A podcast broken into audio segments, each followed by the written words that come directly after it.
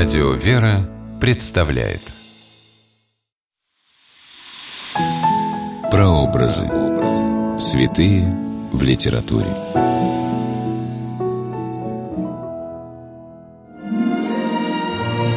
Образ святого известный по его житию и тот, что появляется в художественном произведении.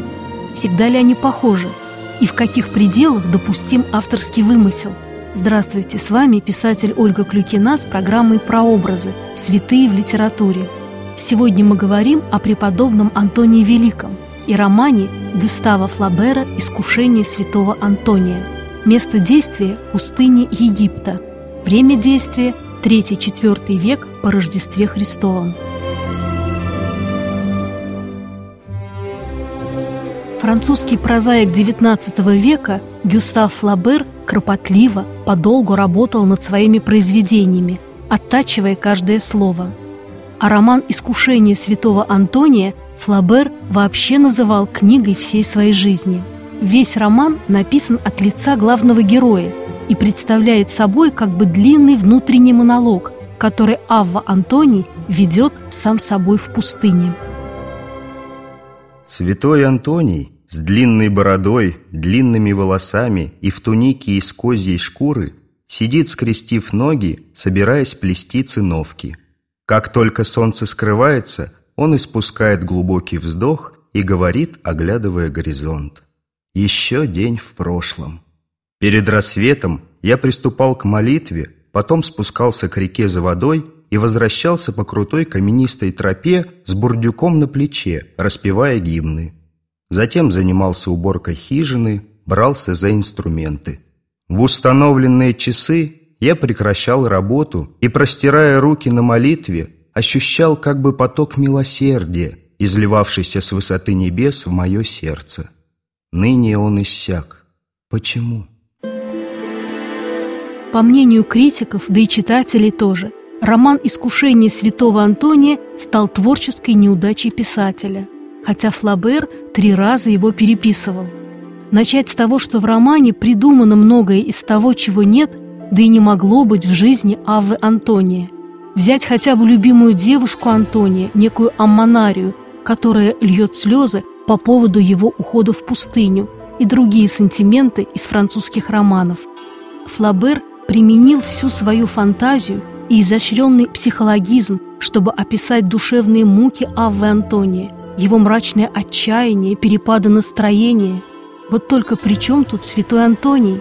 Как писал лично знавший Авву Антония святитель Афанасий Великий, старец всегда находился в спокойном и радостном состоянии духа.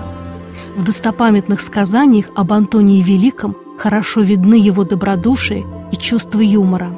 Для своего романа Флобер выбрал один из самых известных сюжетов в мировой культуре – «Искушение святого Антония». Речь идет об эпизоде из жизни Антония Великого, когда он, чтобы испытать себя, затворился в пустой гробнице фараона. В житии святого Антония сказано: «Вскоре, как бы раздвинув 4 стены, в гробницу со страшным шумом ворвались демоны». Это было похоже на вторжение плохо воспитанных молодых людей или разбойников. Антоний выдержал духовную брань и после этого словно родился заново.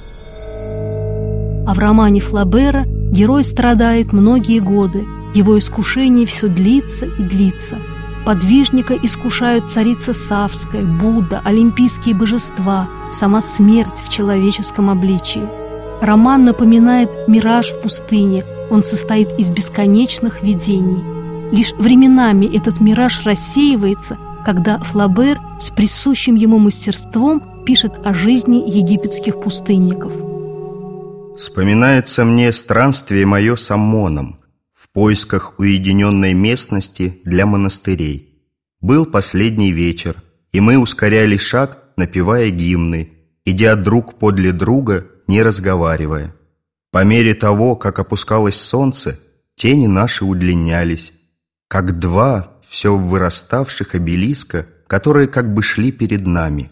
Обламывая наши посохи, мы тут и там втыкали кресты, чтобы отметить место кельи. Ночь надвигалась медленно, черные волны расползались по земле, а небо все еще было охвачено необозримым розовым сиянием.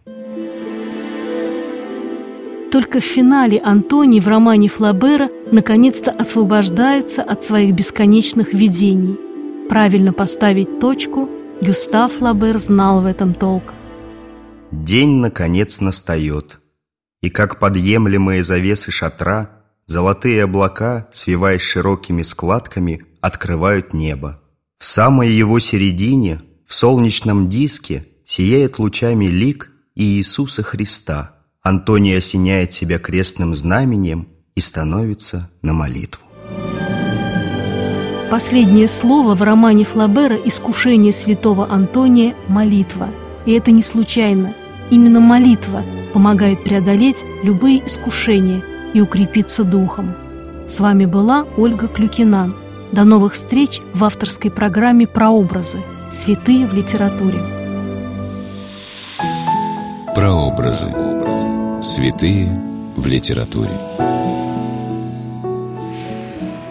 При реализации проекта используются средства государственной поддержки, выделенные в качестве гранта в соответствии с распоряжением президента Российской Федерации от 1 апреля 2015 года № 79 РП и на основании конкурса, проведенного Союзом женщин России.